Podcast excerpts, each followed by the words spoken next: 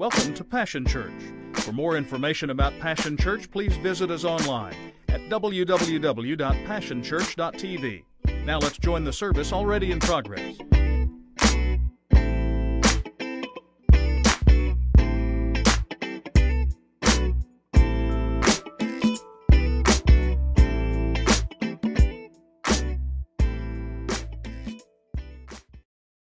raised from the dead by his hand.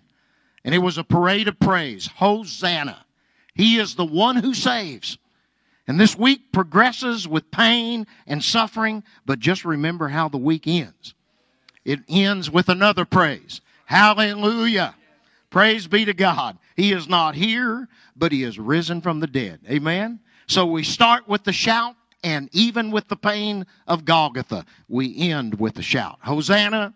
Hallelujah. He is alive forevermore. What a, a, joy to be with you and to worship the Lord. We're continuing, as, as Pastor Steve said, our core values, and we're on uh, We Prayerfully Value Justice. And so I want to talk to you this morning about let rightness or justice roll like a river. You remember the last core value that we studied, we value, prayerfully value Christ's kingdom. So we studied about the kingdom of God. And we talked about the kingdom of God is at hand. Thy kingdom come, thy will be done. The kingdom of God is the rule of God, which has invaded the rule of Satan in this present evil age. And so the Bible tells us that the kingdom of God is not just up there, out there, but the kingdom of God is within you. That you are the temple of the Holy Ghost. And so, first of all, the kingdom of God is invisible because it dwells in us, but it is local when we all meet together. But it is universal because all across the world today, people that have accepted the rule and the reign of Jesus Christ in their hearts are meeting together to worship Him. And then the kingdom of God is invisible. It includes heaven and all the Old Testament saints and the angels, and it is eternal because His kingdom is coming. And when He comes, he will establish an earthly kingdom for a thousand years and an eternal kingdom of which there will never be an end. So we are part of the kingdom. And out of his kingdom, there flows attributes. And basically, in our core values, there are two of those attributes. One of them is personal, the attribute, the characteristic of holiness. And that's the last one we'll study. But the other attribute is both individual and collective, and it is called justice. For the scepter of his kingdom is a scepter of rightness or a scepter of justice. He is love. And out of his love, he is just. In fact, Isaiah chapter 9, verse 7 puts it like this The increase of his government, uh, there shall be no end. And upon the throne of David and upon his kingdom to order it and to establish it with justice and judgment forever and forever. And so someone defined the kingdom like this it says, The kingdom of God is a kingdom of love, justice, and mercy, where sins are forgiven, the sick are made whole, enemies are reconciled, captives are freed, and the needs of the poor are met. And that kingdom has come in us. And therefore, out of us, we are to seek, and there is to flow justice. And so these are the scriptures that you have in your notes. Psalm chapter 82, verse 1. God presides over heaven's court. He pronounces judgment upon the heavenly beings. How long will you hand down unjust decisions? By favoring the wicked. Give justice to the poor and the orphan. Uphold the rights of the oppressed and the destitute. Rescue the poor and the helpless. He's talking about justice. Jeremiah chapter 22 and verse 3. Thus saith the Lord, do justice and righteousness, and deliver from the hand of the oppressor him who has been robbed. And do no wrong or violence to the resident alien, the fatherless, and the widow, nor shed innocent blood in this place. And then he says in Amos, You level a straw tax on the poor and impose a tax on their grain. Therefore, though you have built stone mansions, you will not live in them. Though you have planted lush vineyards, you will not drink their wine. For I know how many are your offenses and how great your sins. There are those who oppress the innocent and take bribes and deprive the poor of justice in the courts. Hate evil, love good maintain justice in the courts. Perhaps the Lord God Almighty will have mercy on the remnant of Joseph. I hate, I despise your religious festivals. Your assemblies are a stench to me. Even though you bring me burnt offering and grain offerings, I will not accept them. Though you bring choice fellowship offerings, I will have no regard for them. Away with the noise of your songs. I will not listen to the music of your harps, but let justice roll on like a river, righteousness like a never failing stream. And then he says, He has told you, O man, what is good, and what does the Lord require of you? But to do justice, and to love kindness, and to walk humbly with your God. And Jesus says in Matthew chapter 25 and verse 40, You saw the hungry, you fed them. You saw the thirsty, you gave them to drink. You saw the stranger, you gave him shelter. You saw the sick and those that were in prison, and you came to them and visited them. And he says, and the king will say, I'm telling you the solemn truth. Whenever you did one of these things to someone overlooked or ignored, you did them to me. That was me. Because out of the kingdom dwelling in us, one of the attributes is that justice rolls on, rightness rolls on like a river. So one teammate violates the rules. And the coach makes the entire team do laps and suicide drills. That's not right. One employee fouls up, and the boss gathers all the employees together and berates them all. That's not right. You work harder than anyone else. You barely make 10 bucks an hour and struggle to survive. And the CEO of the company gets a $10 million bonus. That's not right. You do the same work as your male coworker, but he makes $5 an hour more than you because he happens to be a man. That's not right. School, you have equal or greater talent than the other person. But because their parents know somebody in the teaching and the administration part of the school, they get the part. That's not right. Okay, stay with me. You work side by side with your husband for 20 years, building the family, making the business a success, and he decides he wants someone 20 years younger. That's not right. You're as talented, as an intelligent, as most people on the job, but because of how you look, because of how much you weigh, because of the color of your skin, they get the promotion. You don't. That's not right. Others misuse and abuse and abort kids, and you can't have one. That's not right. You've committed the same crime, but that person has a high powered, high cost legal team with political influence and gets acquitted or suspended sentence, and you get 10 years. That's getting quiet in here. That's not right. By a quirk of birth, you have running water, an indoor toilet, food, shelter, education, and more than enough. And by a quirk of birth, someone in another country struggles to live. That's not right. Because your skin color is different.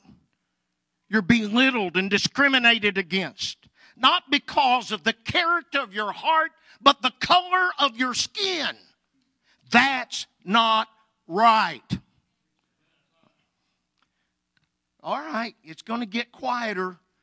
Say it with me. That's not right. And what you have just learned is the definition of justice. Because the definition of justice is right wise or righteousness or rightness. It means equity, equitable, equality. We hold these truths to be self evident that all men are created just, equitable, equal, and that they have been endowed by their Creator by certain inalienable rights life, liberty. The, those are not just words.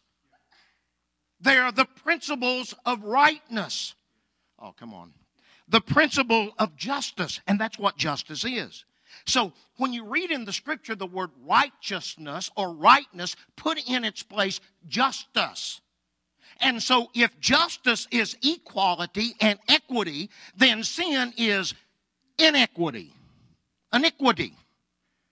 Oh, okay. and because we are members of his kingdom, because the kingdom of a loving, righteous, just God is now in us, we value justice. He is a just God. Amen. The, the scepter of his kingdom, the badge of his command, the sign of his sovereignty, his power, and his authority is that he rules in justice. Genesis chapter 18 Will not the judge of all the earth do right? Will not God do justice? Psalm chapter 98 and verse 9. He will judge the world with righteousness and the people with equity. The Old Testament word is mishphath, which means to set in order.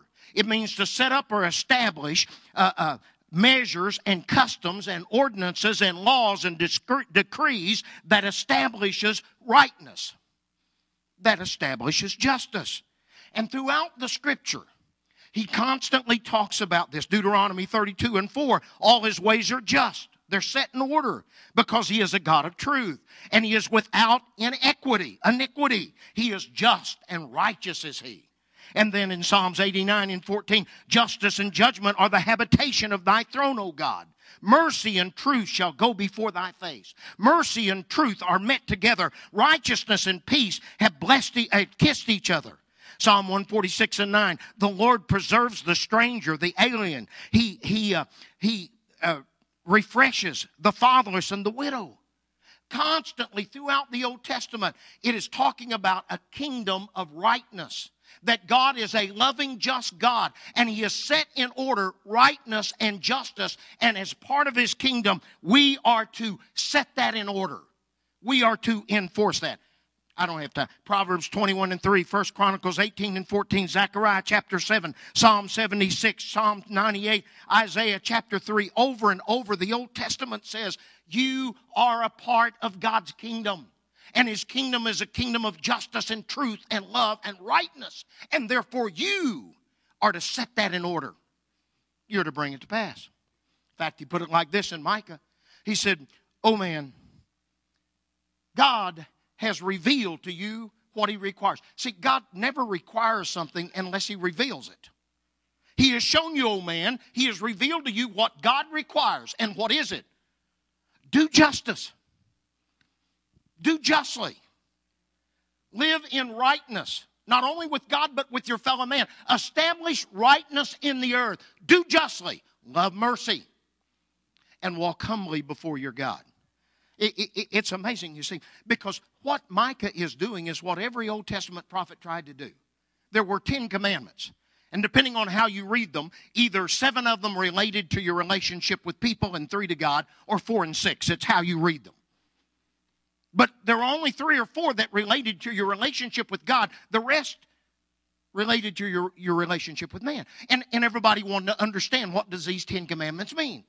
And so the Jews came up with what they called the, the, the Talmud, and uh, that was the, inter- uh, the Torah, and that was the interpretation of those ten laws. You know how long it took them to interpret those ten laws? 619 ordinances. Now you got 10 commandments and 619 things you have to do to fulfill them. Well, and then they had the Torah, uh, the Talmud, which was 60 volumes of oral and written ideas of how you filled, fulfilled those 10 commandments. How you lived out your relationship with God and established righteousness and justice in the earth. Well, nobody could do all that. So every prophet after that decided, how can I bring the list down? So David in Psalm 15, who will who shall abide in the tabernacle or dwell in the presence of the Most High? Well, if you read Psalm chapter 15, he has 11 things you're to do. If you do those 11 things, you'll do justice. And Solomon in Ecclesiastes chapter 12, he brought them down to two fear God and keep his commandments. But that's not a lot of help because that brings you back to the 10. Amen. And Isaiah tried it in chapter 33. There were six ways you can dwell in his presence. And in chapter 55, he says that there are three ways. And they're all trying to do the same thing is to bring you into. And so when Micah gets a hold of it, he says, God has revealed to you what he requires do justice, show mercy, walk humbly before thy God. See, justice is the preserver. It is what brings the balance. It brings everything in order. But notice the order. First, you do justly, then, you love mercy, and then you walk humbly before the Lord your God. And so Nahum brought it to an end, and he simply said in the Old Testament, Let rightness and justice flow like a river. Let it roll on like an unending stream because it is what God requires out of those who claim to be a part of His kingdom. Brother Bob, that's Old Testament. So in the New Testament, it picks it up again. And it begins to talk about rightness or righteousness or right wiseness. And it talks about your relationship with God and your relationship with man. And the word in the New Testament means a sincere uprightness. And, and John the Baptist did it. Don't you remember when he called them to repentance? They said, What shall we do? How shall we live? What is required of us to be a part of this new kingdom? And what did he say to them? He said, He that hath two coats, give one to him that hath none. If you've got two and your brother has none, justice and rightness is you share one with your brother. Oh, okay. All right. And, and, and then they came to him and, and said, He said, Do your meat like that too, or your food if you have enough and somebody doesn't have enough, if you're going to live rightness and live justice, give part of what you have to somebody else. And to the tax collector, he said, exact no more than what's due you. Don't cheat. Do justice. And to the soldier, he said, do violence to no man. Don't accuse anybody falsely and be content with your wages. Now, some of you didn't hear that. But he's talking about the outward aspect of the kingdom within you, which is justice. And so when Jesus comes along, they said, okay, narrow all this down. We've got 10, we've got 15, we've got three. And Jesus said, no, you have two. You'll live right with God. You'll love God with everything that is within you heart, mind, soul, strength. And you'll love your neighbor as you love yourself with the same energy and effort and priority you seek for yourself, you do that towards your neighbor. Do unto him as you would have him do unto you. Now don't add do it first. That's that's that's not what he said. He said, Your responsibility is a right relationship with God that begins to pour over into right relationship with men, and you treat them the way that you want to be treated. And he says this in Matthew chapter 5 and verse 6 Blessed are those who hunger and thirst for justice. Oh, I know you're going to say, no, it's righteousness. Read it in the original language. Blessed are those who have an appetite and a, a, and a propelling, compelling hunger and thirst for justice. To establish the right order, for they will receive it in full.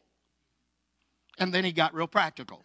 He said, if somebody slaps you, have you ever been slapped? I'd rather you take up your fist and cold cock me than to slap me. That's an insult. It's not just an injury, it's a. No, come on, you guys are looking at me. Have you ever been slapped? It is an, it's not just an injury, it's an insult. And you know what he said? Don't react like the world does. Because the world says, if you slap me and insult and injure me, guess what, dude? I'm going to do it back. Yeah, you know, the Christian always says, well, he said turn the other cheek, but he didn't say what to do after you turn the other cheek. Yeah. But what he's talking about is insult and injury. And not only that, he's talking about injustice. What if they sue you at the law and take your coat? And what if he what if they make you inconvenient instead of going one mile, they make you go two? He said, Don't react. Respond. Respond like your Father in heaven responds. Loving the just. Oh, you guys are the just and the unjust. And so what he is saying is that the the the, the kingdom is based upon justice and righteousness. Because Jesus came to seek and to save that was which was lost. Not only lost people but justice and rightness. So give equity to whom equity is due. Give yourself totally to God. Then you are to love others as you love yourself. And then you're to love your wives and to love the brethren and love your enemies. And so you feed those who are hungry and you shelter those who are homeless, and you clothe those who are naked, and you visit those who are sick in prison. And when you do that, Jesus said, You're doing justice, and that's me. You're doing it unto me. It carries on in Acts chapter 6. Why were deacons brought into the church? Because somebody was treated unfairly. There was a group of the widows that were not receiving their daily portion of the food. And so the, the establishment of deacons in the, in the local church in Jerusalem was based on justice. That everyone's need was taken. Oh, I'm boring you. Paul, one of his missionary journeys, what was he doing? He was taking up money from the Gentiles so that he could bring it to Jerusalem to meet the needs of the poor saints that were being persecuted. It was based on justice. And when you go through the Bible, James says, pure religion and undefiled before God and the Father is this visit the fatherless and the widows in their affliction. That's justice because God looks out for the stranger and the poor. And Peter said, One day there's coming a new heaven and a new earth wherein dwelleth justice. And when you turn to the book of Revelation, when Jesus establishes that earthly kingdom and ultimately the eternal kingdom, it is one based on. You know what heaven is? It's justice. It's rightness. Everything that's wrong will be made new. No more sin, no more Satan, no more sickness, no more tears. Everything that was incomplete becomes complete. Oh, hallelujah. Because His is a kingdom of justice. So, uh, I'm running out of time. I, will let, I, I, had a bunch of material, but I, I want to get to this. Okay, we know the definition. Now, there's a difference between acts of mercy and justice. Justice comes first, then acts of mercy. But acts of mercy are acts of love and charity and benevolence. It's what we do for those that are hungry and poor and neglected and ignored, those that need food and shelter, clothing, visits. Those are all acts of mercy. And acts of mercy are outward manifestations of justice, outward manifestations of pity and love and rightness. And it's the acts that we do. The acts of mercy. Jesus said you had the poor with you always. He's just quoting the Old Testament the poor will always be in the land. And so when you're harvesting your crop, drop hands full on purpose so that those that are neglected and ignored can come by and get some of the harvest. And when you harvest your field, don't go straight into the corner, make a circle so that there's still grain left in the corners of the field for those that are neglected and ignored. Those acts of mercy is what you do to relieve the suffering and the hurt of somebody that's been treated unfairly, right? But that's not justice. Justice doesn't just lend a helping hand, justice seeks to change the circumstances and the situation that caused the problem in the first place. Justice is not content to relieve the immediate suffering of the poor person. Justice demands to know what caused the person to be poor and how can I change it. It's going to get really quiet in here now. Because the problem in the church is that we are all wrapped up in acts of mercy. We're going to give coats to the kids and food to the hungry and build shelter through Habitat of Humanity.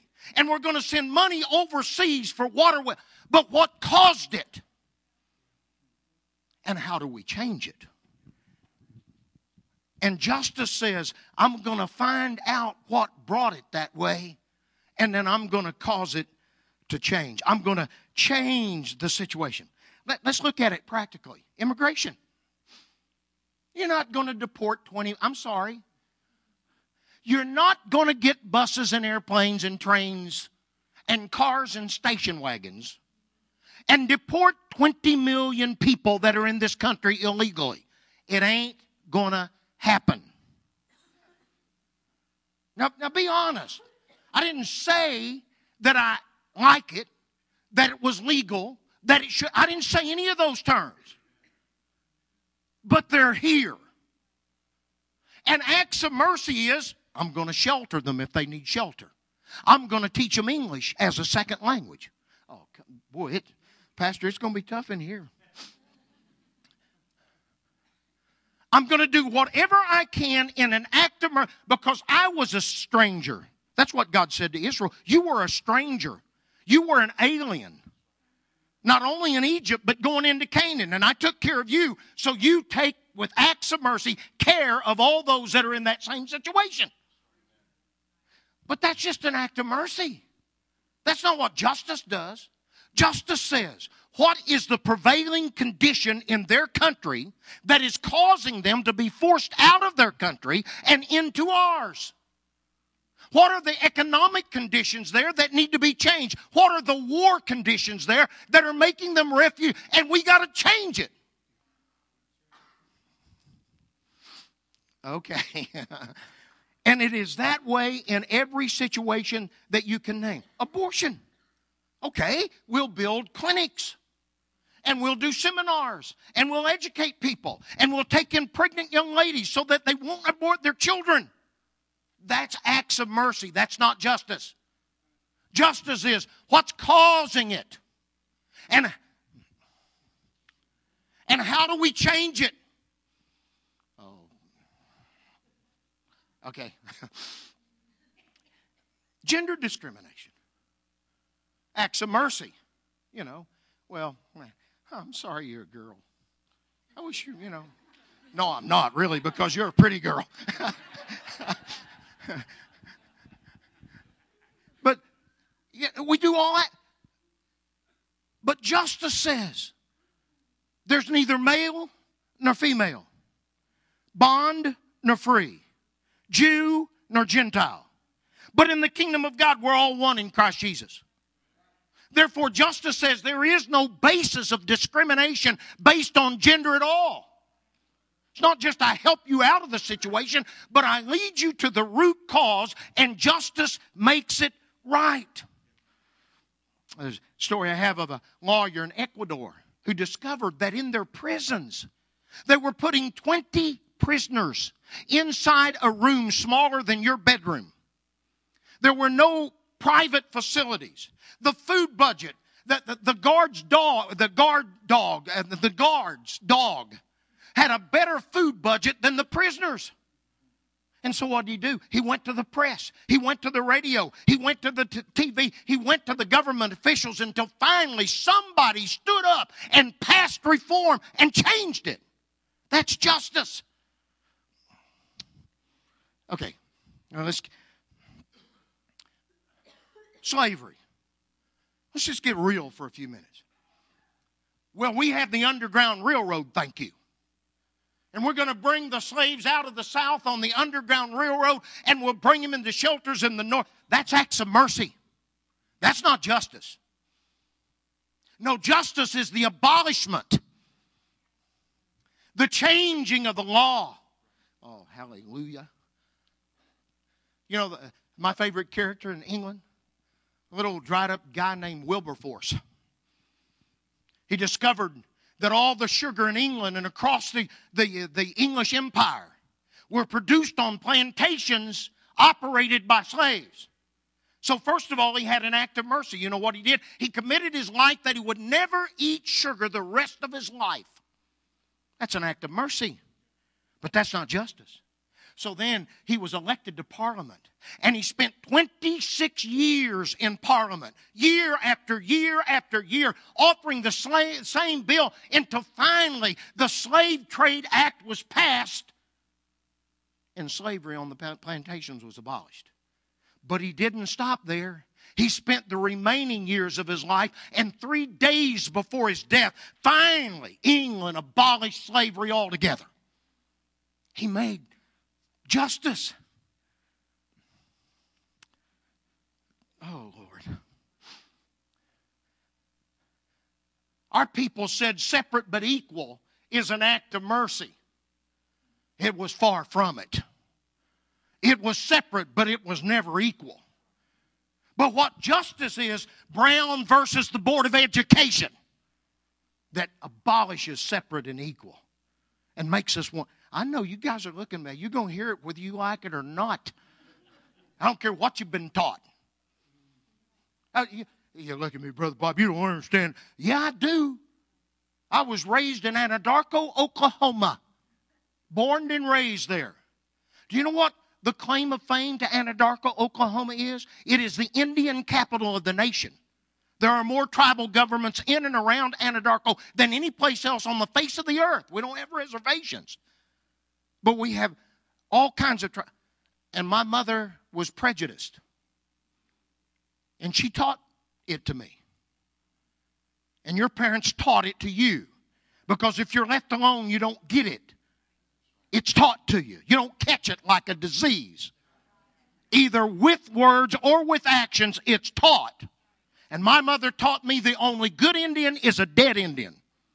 Don't look at me like that. I love her and she's repented and she's in heaven. But that's what I was taught. But something happens when the kingdom of God comes into your life when the just loving God that brings salvation through the death and the resurrection of his son invades the evil kingdom of my heart, that goes out the window.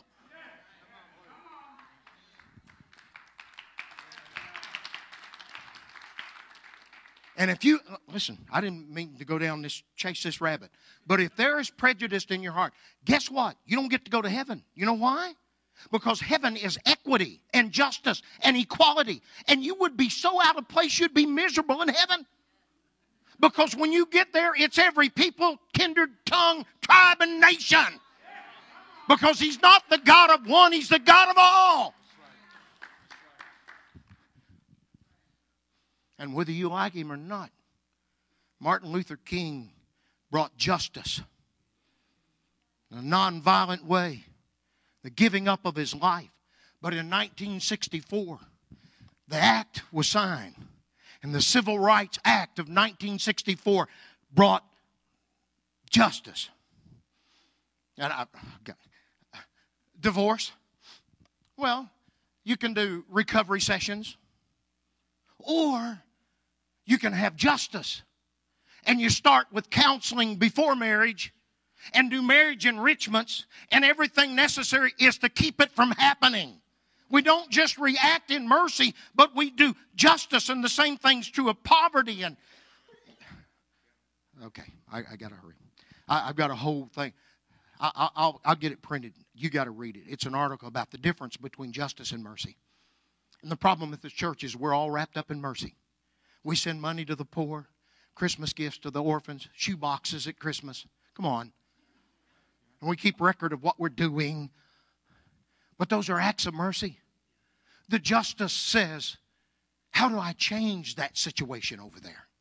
What can I do in the government over there? What can I live my life and give my life for that will root out the cause? We could go into pornography and the sex, trade, but it's all the same. You can do acts of mercy that reveal a, a, a, the love of God and save one person, or you can do rightness and seek to change the whole situation. And that's what the church has to do because we're called to bring justice. And quickly, there's two divisions of justice there's social justice. That's bringing rightness to bad situations. That's building hospitals and digging wells and feeding the hungry and clothing those that are naked.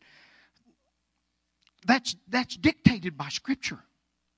That's what Jesus said to do. That's what the Old Testament said to do to protect the alien, the foreigner, the poor, and the widow, and the fatherless. You are to do that. You're to build the hospitals, you're to build the clinics, you're to feed the children, you're to do the acts of social justice. But those are only entryways into what I call scriptural justice.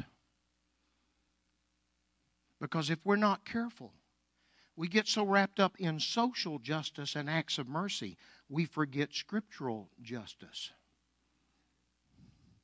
I can give you a living example of a church in Alabama right now that's caught up in social justice. They start looking at the condition of the world around them and their own people. And they had $500,000 surplus in their treasury. And they thought, this is stupid. We have $500,000 in our treasury, and people are hurting and suffering, and they gave that $500,000 and sent it to India, where people are hungry and thirsty and unclothed and dying. And then they got together and cut $1.5 million out of their budget so that they could do the same in other parts of the earth and the world. And then they got so involved in the local level that the pastor called the Department of Human Services and said, uh, We understand you have lots of foster children.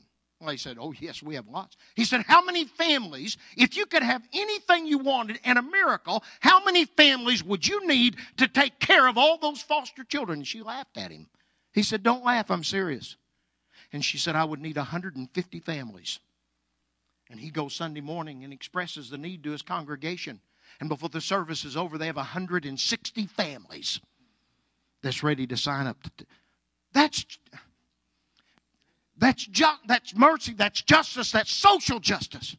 But what if you build the hospital, feed the hungry, clothe the naked, visit the sick, and they walk out of the hospital healed, but they're lost?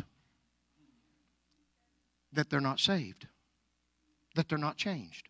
You see, there, there's an, the element is not just social justice, but it is scriptural justice, where you change men's hearts and your soul. That's not right. Listen, it's not right that you've heard the good news of the gospel, of the saving grace of Jesus Christ. How many times? I've been in the church. First, the first time I can ever remember conviction of my sin was five years old in the Nazarene church in Anadarko, Oklahoma. So I've been in the church before I was born, since I've been born, and for 50 years of my life been ministering the gospel. How many times have you personally heard the gospel of Jesus Christ, the good news that He loves you, that He sent His Son to die for you? that through his death and resurrection your sins are forgiven and you're made. How many? 10,000? Is it right that you've heard the gospel 10,000 times and 2 billion people in this world have never heard it one time? That's not right. And scriptural justice is the fact that you make it right, that you go into all the world, that you preach the gospel to every creature, that you make disciples, that the power of Pentecost makes you a witness.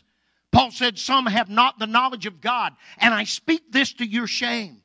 And, and it is our responsibility that the knowledge of the glory of the Lord will cover the earth as the waters cover the sea. And we misquote that scripture all the time. And I do too. You know how we quote it? and the glory of the Lord will cover the earth as the waters cover the sea. That's not what he said. He said, the knowledge of the glory of the Lord, the understanding of who God is, the preaching and the proclamation that this God of love provided a way where every individual can miss hell and make heaven. The knowledge of the glory of the Lord will cover the earth as the waters cover the sea. If I just say the glory of the Lord will cover the earth, I leave it up to God. But He didn't, He left it up to you. You're to cause the knowledge of the glory of God in the, in the face of Jesus Christ to be known everywhere. That's why you're where you are, because the kingdom's in you. You already know Him. And it's up to you to make sure that the knowledge of God's glory through Jesus Christ is through all the earth. That's what the power of the Holy Spirit's in you for. So that those who have never heard it once can hear it through you. And if you can't go, then justice says you have to send. If you can't personally go, Church at Antioch, first called Christians, Holy Spirit says, Separate me Barnabas and Saul for the work whereunto I've called them. And the moment the Holy Spirit picked out Barnabas and Saul to go, what did the church at Antioch do? The New Testament says they laid hands on them. You know how we define that? Ordination. They brought them up in a formal service. These are the two men the Holy Spirit has selected, and we lay our hands upon their head. And we, well, that's one interpretation. But you know what the other one is? And they laid their hands upon them. They reached in their pockets and they took their substance and their money and paid their way to go. So if you can't personally go and establish rightness, scriptural justice to those who have never heard, then you know what your responsibility is? To reach into your pocket, to pull out this and to give and to support and to pray so that scriptural justice, the hospital may never be built. But if you send somebody in the power of the Holy Spirit to tell that person that there is a God of love and there is a God of justice, and He loves you enough to send His Son for your sins, you fulfill scriptural justice. And I close by telling you this. It is not right that I drink three cups of Starbucks junk at five to six bucks a cup a day when somebody around this world has never heard about Jesus Christ. And that 15 bucks could win many, many souls.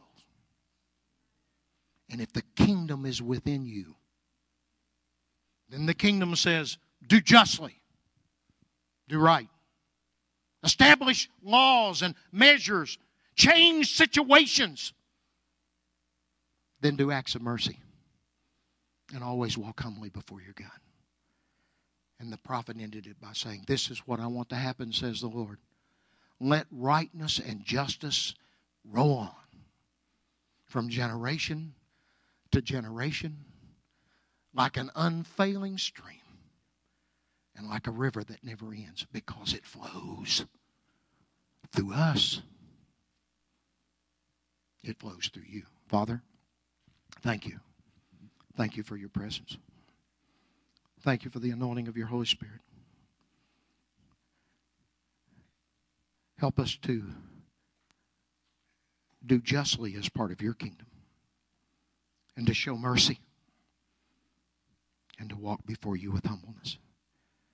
You've set these people in strategic places in their job, in their community, in their family, in this world because they are the temple of your dwelling. The kingdom is within them. And out of the kingdom that's within them, let justice roll on like a river like an unending stream. Help us to find what we can personally do to right the situation, to order rightness and justice in this world. And may we never forget acts of mercy. But most of all, help us to share the name of Jesus, the saving name, and establish scriptural justice where the knowledge of your glory covers America, where the knowledge of your glory covers Europe, where the knowledge of your glory covers Africa, where the knowledge of your glory covers Asia, until the whole earth is filled with the knowledge of your glory, like waters covering the sea. Make us the instruments of your righteousness and your justice. In Jesus' name.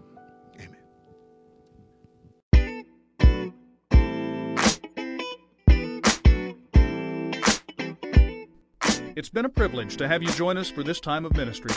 To find more Passion Church resources or to make a donation online, visit www.passionchurch.tv. Remember, you can't live without passion.